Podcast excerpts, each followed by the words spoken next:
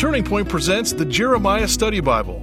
Jumpstart your Bible study with more than 8,000 study notes from Dr. Jeremiah to help you discover what the Bible says, what it means, and what it means for you.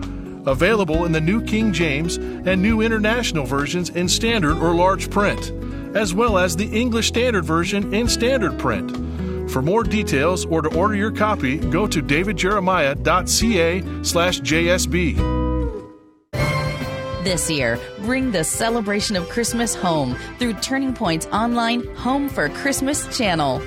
Fill your season with all your favorite holiday traditions music, carols, laughter, inspirational Bible teaching, and more. All at your fingertips, completely free. To be played on your phone, your car, at home, or anywhere you need a little Christmas. Simply log on to davidjeremiah.org or turningpoint.tv.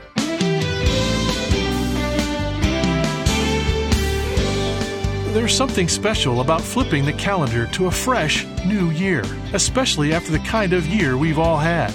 Today on Turning Point, Dr. David Jeremiah turns to the book of Philippians for some motivation to help you enter the new year with greater spiritual momentum and a vibrant Christian walk. To introduce his special New Year's message, Facing Forward, here's David. Well, you know, there's some passages of Scripture that you just keep turning to over and over again. Um, I, have preached from this particular portion of the Word of God many times. I have actually shared this portion of God's Word with athletic teams all over the world, all over the country baseball, football, uh, basketball. I've done a couple of uh, NBA All Star game chapels, and quite often I think of this passage of Scripture. It's a great motivational portion of the Word of God, and it was at the very center of the book I wrote this last year called Forward. Here we have the Apostle Paul saying, forgetting those things which are behind. Oh my goodness, do we resonate with that when we think of this last year? We do want to forget. Um, uh, I think it's so important that we be good forgetters when it comes to things like what's happened uh, in the past year. We we don't want to be controlled by what happened. We want to be informed by it, but not controlled by it. And then Paul goes on to say, looking uh, forward, looking to the blessed hope of the Lord Jesus, looking to the embodiment of Christ in my spirit. Paul had a great spiritual goal, and he wrote these words we're going to talk about um, today when he was in the latter part of his life, having lived a long and fruitful life. These words are great motivation as we face the new year. So open your heart, open your Bible, and let's begin.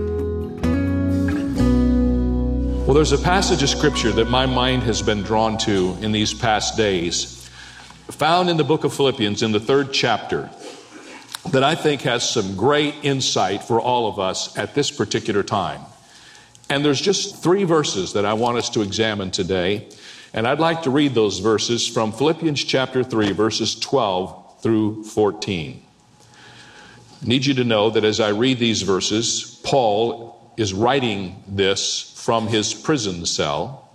He is in the last trimester of his life, and he is speaking very personally to the people of Philippi, who I believe were his favorite congregation because he was more personal in his instructions to the Philippians than he was in any other book.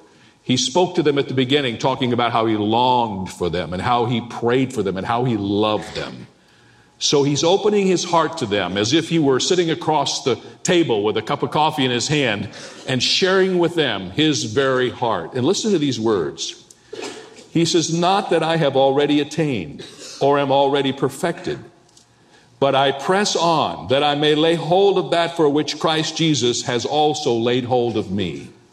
Brethren, I do not count myself to have apprehended. But one thing I do, forgetting those things which are behind and reaching forward to those things which are ahead, I press toward the goal for the prize of the upward call of God in Christ Jesus. From Paul's words in these three verses, I want to share with you four principles which I think are important for all of us to consider as we prepare ourselves for a new year, for a new chapter in our lives. The first thing that has to happen, according to Paul, is we need to begin with what I call a divine discontent. A divine discontent. In verse 12, he says, Not that I have already attained or am already perfected, but I press on. Now, I don't know if you get the impact of those words, but Paul is talking here about the discontent in his life. He said, I haven't arrived. I haven't made it. I haven't come to the place where I want to be. Is there such a thing as divine discontent? After all, we're told in the Bible that we're to be content with such things as we have. That's what the New Testament says. And the answer is, of course, that is true. We're to be content with the things God gives us. When our Lord is teaching us about material goods, He tells us that we're to be content with such things as we have and not always be clamoring for more. But when it comes to our growing relationship with Jesus Christ, we are never to be content. That's what Paul is teaching us. It's hard to believe when you read this that the human author of these words is the apostle we call Paul. Hard to believe that these words were uttered toward the end of his life. After he had been used of the Lord to establish churches and write letters that have become most of the New Testament and have many visions that God trusted him with, win so many spiritual victories. At the end of all of that, not at the beginning, at the end of it, Paul says, I want you to know, I'm not content with where I am. I want to go beyond where I have come. I have greater vision for the future in my relationship with the Lord. Twice in this text, he uses the word perfect. In verse 12, he talks about not having arrived at perfection. But if you look down to verse 15, he uses that word again. And he says, Therefore, let us, as many as are mature, or perfect is the same word, have this same mind. What same mind is he talking about? He's saying, in this play on words, he's telling us that we are mature when we realize that we have not arrived at perfection. Maturity is not coming to the place where you say, I finally got it all figured out. I finally know what it's all about. Perfection and maturity in the Christian life is understanding where you are and how much yet you have to achieve and where you're going and how much further it is to get there. Maturity is not smug, complacent, self satisfied sufficiency. Maturity is where Paul is, with a divine discontent, a sanctified dissatisfaction with our spiritual progress is one of the building blocks of a growing Christian experience. You say, Pastor, I never heard anything like that before. You mean if I don't feel good about my Christian life, that's good? Yeah, that's good. Jesus taught us this in the Beatitudes. Do you remember that? He said, Blessed are those who hunger and thirst after righteousness. We're to have a hunger for God. Psalmist writes, As the deer pants for the water brooks, so pants my soul for you, O God. My soul thirsts for God, for the living God, when I shall come and appear before God. Psalm 42, 1 and 2. The Bible tells us, and Paul is teaching us, that if we're going to face forward in the new year, the place we begin is just understanding that we've got a long way to go. A divine discontent. Notice, secondly, Paul talks about a disciplined devotion in verse 13. He says, but one thing I do, one thing I do. What does it mean to be the person of one thing? To be single minded, starting with your discontent from the past, you now begin to focus and you get single minded about your life. One thing. Always thinking of one thing. Means we're learning how to say no to some things so that we can say yes to the one thing. E. Stanley Jones said it this way Your capacity to say no determines your capacity to say yes to greater things. And I'm finding as I get older, that's one of the greatest challenges I face. Learning to say no so that you can say yes to the one thing. Paul said, This one thing I do. Dawson Trotman said, This one thing I do, not these 20 things I dabble in. so many times we spread ourselves so thin. And I have to tell you something, my friend. We can never, ever get to the place where we only get to do the one thing. But I know in my heart that in every one of your hearts, you know the one thing. You know what it is. The one thing that God has called you to do, the one thing that God has wrapped you up in a package to perform for Him. Let me urge you as you face this new year, as I speak to my own heart today, be careful that you don't get caught up in the many things and sacrifice the one thing that God uniquely created you to do in this world. I said there were four things, and I've given you two of them a divine discontent, a disciplined devotion. Notice, thirdly, a definite direction. Verse 13 again. Forgetting those things which are behind and reaching forward to those things which are ahead. Isn't that a good New Year's verse? Forgetting those things which are behind and reaching forward to those things which are ahead. One of the things that keeps so many of us from making progress in our walk with the Lord is our obsession with the past. Paul gives us here a key that will help us if we understand what he's saying. When we become followers of Christ, we enter into a new life in Christ, and our past is once and for all put behind us. But Satan loves to come to us with the reminder of our past sins and our past failures. If he can get us to dwell on what used to be before Christ, he can neutralize us in any way we might be used of the Lord. Paul said, I am committed to forgetting those things which are in the past. When Paul uses the word forget, let me explain what he means. He is not talking about failing to remember. No one has the power to erase from memory what has happened in his life.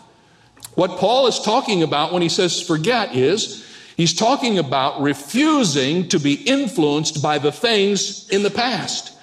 God has promised to forget our sins in that same way. Listen, their sins and their lawless deeds I will remember no more. Hebrews 10 17. God is not saying that He's developed a bad memory. He's not saying that. He is saying that He will no longer hold our sins against us. In other words, our sins will no longer affect our standing with God and influence His attitude toward us. That's what it means when it says He forgot our sins. If we're to forget the past, we have to do with our past what God has done with our sins. Be discontent about your life, yes. And develop a one thing mentality about your walk with the Lord. But then be a person of one thing, and then be a person who not, doesn't let the past control you. A definite direction. Let me give you the last thought divine discontent, a disciplined devotion, a definite direction, now, notice fourthly, a diligent determination. Watch this. I press toward the goal for the prize of the upward call of God in Christ Jesus. I can't get over the, the picture I have in my mind of an old man in a prison cell with his parchments and his pen, having all of these accomplishments in the past, writing these words Man, I'm fired up about the future. I'm pressing toward the future. I'm apprehending the future. I'm going toward the goal. And I'm thinking to myself, that's it. That's life wide open. That's life for God with no reservations all the way to the edge. Paul's diligent determination is given to us in verses 13 and 14 like it was a foot race. He uses three different athletic expressions that would have certainly been well known to the Christians of his day. The first phrase is the phrase, I follow after. It refers to a sporting event.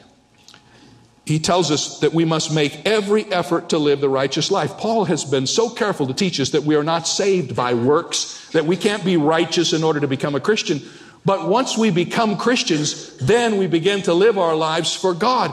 And contrary to what you may have heard, that takes some effort on our part. We don't just become Christians and then float to heaven. Sometimes we become Christians and it's like swimming upstream. Can I get a witness?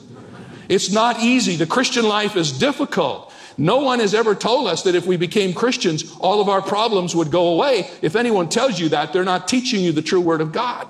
The Word of God is careful to help us understand that the Christian life is life against the grain. We live in a world that does not know our God, does not love our Christ, and more and more is intolerant of who we are in the Savior. And we need to follow after. It's an intense word. The second word that he uses is the word apprehend, and that means to grab hold of and pull down. The best picture I can think of is a guy running down the field in football, and he is chased down by the defensive back, and he grabs him and he tackles him and he brings him to the ground with intensity. Paul said that when we're in this race, we're pursuing, we're intensely after the goal of knowing Christ and walking with Him. Paul says he's forging ahead to apprehend Christ. He wanted to experience everything God had for him in his life. Follow after, he said, apprehend. And then he uses this other phrase twice pressing toward the mark. What a great phrase. It's an athlete who runs without swerving off course, straining every nerve and every muscle as he keeps on running with all of his might toward the goal. And he doesn't look back because if you look back, you could lose your stride and stumble and fall. You keep your eye on the goal. Some of you say, Well, Pastor Jeremiah, I hear you. frankly, what you're talking about's outside of anything I'm interested in. You may feel the cost is more than you care to pay the energy more than you desire to give. Let me remind you again that the prize of the high calling of God in Christ Jesus is worth more than you could ever imagine. What it is you want is what I'm talking about. What it is that gives you a little bit of an emptiness in your spirit right now is this striving after a relationship with God that never gets to the place where you're fully content, but there is joy in the arriving and in the striving and in the going after. Somebody said, There are no hard and fast rules for developing a passionate Christian life. There are only hard rules for developing the passionate Christian life. There are no fast ones, just hard ones. And I thought, as I conclude today, I'd like to just give you five practical things that will help you take what I've talked about maybe and put it to work as you prepare for the next year. First of all, first thing you need to do, and this is what I've been doing, pray for God's direction as you face the opportunities and challenges of the new year. Just say, Lord God, here I am on the threshold of a new year, and I want you to give me direction. Show me what you want me to do. Secondly, present yourself to the Lord for whatever He has in His plan for you. Don't say, Lord, use me, and then start making conditions with Him. You say, Lord, I present my body a living sacrifice, holy, acceptable unto you, which is my reasonable service. In other words, Lord God, I've signed the bottom of it. You fill in what you want me to do. Are you willing to do that? You mean sign the contract before I know what it says? Oh, absolutely. That's what faith is. You sign the contract and let God fill in the page. Are you willing to do that? That's the second step. Thirdly, plan your strategy for the new year. I read recently that most people spend more time planning a two weeks vacation than they spend in all of their life planning their journey from here to heaven. Isn't that an awesome thought? We spend more time strategizing. We get our maps out, we call the hotels, we find out what the cost is, we get the airline reservations, or whatever. We put it all together, and then we take the trip. Well, my friend, we're on a journey from here to heaven, and we need to make some plans along the way. Have you got a strategy for the new year? You say, Well, I, I didn't do real good with my Bible reading last year. You know why? You didn't plan to. You didn't even strategize it. You don't even have a plan. You know, if, if you don't have a plan, I can promise you, you will be a failure. If you don't, what is it? If you fail to plan, you'll plan to fail. So you say, Well, what do I need? Well, it's not that hard. You know, there are hundreds of different schedules for reading the Bible. Read the Bible through in a year. Maybe that's what God wants you to do. What I'm saying is, between now and the first of the year, sit down and say, Here's my strategy for the new year. I want to read this book on prayer. I want to go through this plan. I want to study this book. I want to tell you, this is what my plan is. If you don't have a strategy, my friends, you're already on your way to being discouraged. You say, Well, I'm, not, I'm afraid to make a plan because if I make a plan, I'm afraid I won't be able to follow it. Let me promise you, you won't. You will mess up. You will make mistakes. You'll go AWOL on God for a week. But if you got a plan, you've got some place to come back to. You see? If you're just kind of meandering, and this is where I think most of God's people are, we're just sort of meandering out there. We're not going to heaven, we're wandering to heaven. we're sort of meandering on our way. We don't have a plan. And I want to urge you, and I say this with all sincerity plan your strategy for the new year. Bible reading, ministry goals, goals for your family, goals for your work. Fourth, put your plan into operation one day at a time. You know, you plan for the year, and then you put the year's plan away, and you start looking one day at a time. If you keep the year's plan out and you keep looking at the whole year, you'll get discouraged. You say, In no way I can do that. No way. Just one day at a time. You know what I've learned in the Bible? God hasn't promised you grace for the whole year or for a month or for even a week. He's promised you grace for each day. Take each part of your strategy each day, put it in operation. Watch God work. Number five,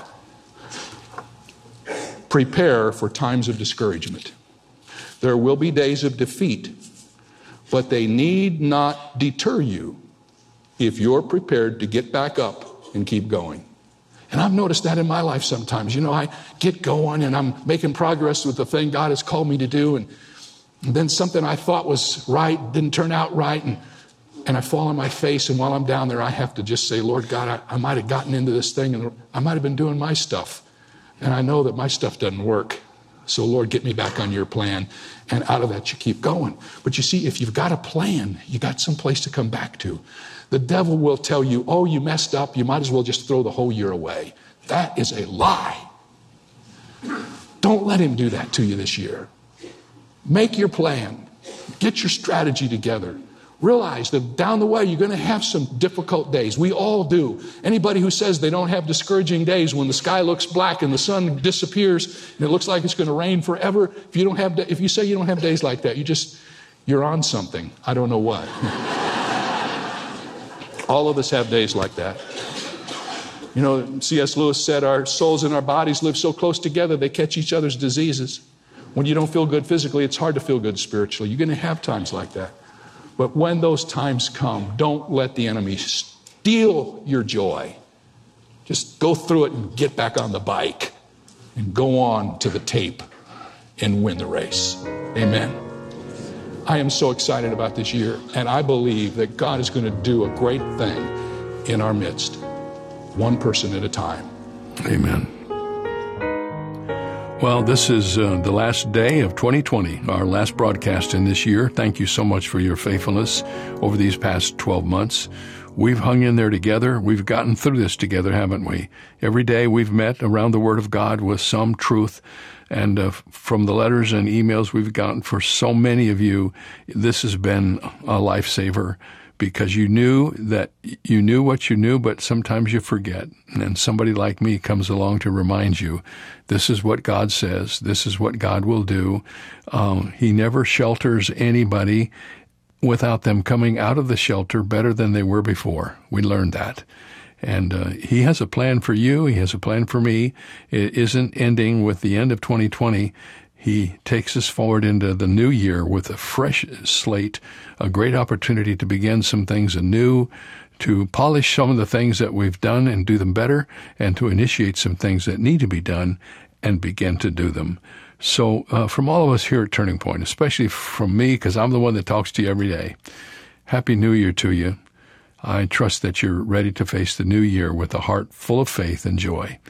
And um, don't forget, we're now really at the end of this offer for Strength for Today, the devotional. If you haven't ordered it already, you can do it today, but you need to send a gift of any size. Do it today. and ask for your copy of this beautiful leather covered devotional. 365 devotionals, one for every day of the new year. There's something in here God wants you to know, something He will use this book to communicate to you, and we hope you'll take advantage of it. And we thank you ahead of time for your year end gift. What we're doing around the world is making a difference. Many lives are being changed. We're touching more people than we ever dreamed we ever would have. We now uh, air this particular program on over 3,000 radio stations across America and in Australia and Canada and England and uh, India and many other places. Your investment is making a difference. Thank you for your gift and be sure and ask for your copy of Strength for Today when you send your gift right now. We'll see you next time.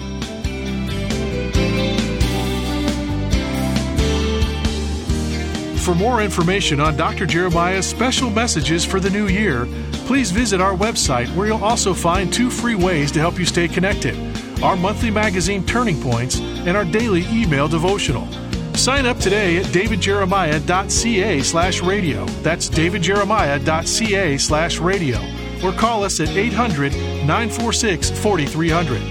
When you do, ask for your copy of David's 365 day devotional for 2021 Strength for Today. It's filled with biblical truth for the year ahead, and it's yours for a gift of any amount. And to keep your spirits bright through the holiday season, visit the Home for Christmas channel at turningpoint.tv, your free source for Christmas music, videos, messages, and more. The Home for Christmas channel at turningpoint.tv. This is David Michael Jeremiah. Join us tomorrow as we begin the series, The Life God Blesses, here on Turning Point with Dr. David Jeremiah.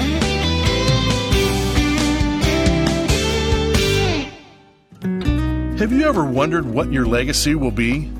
The Jeremiah Legacy Society from Turning Point was created for friends of the ministry who feel called to partner with Dr. David Jeremiah to deliver the unchanging Word of God to future generations.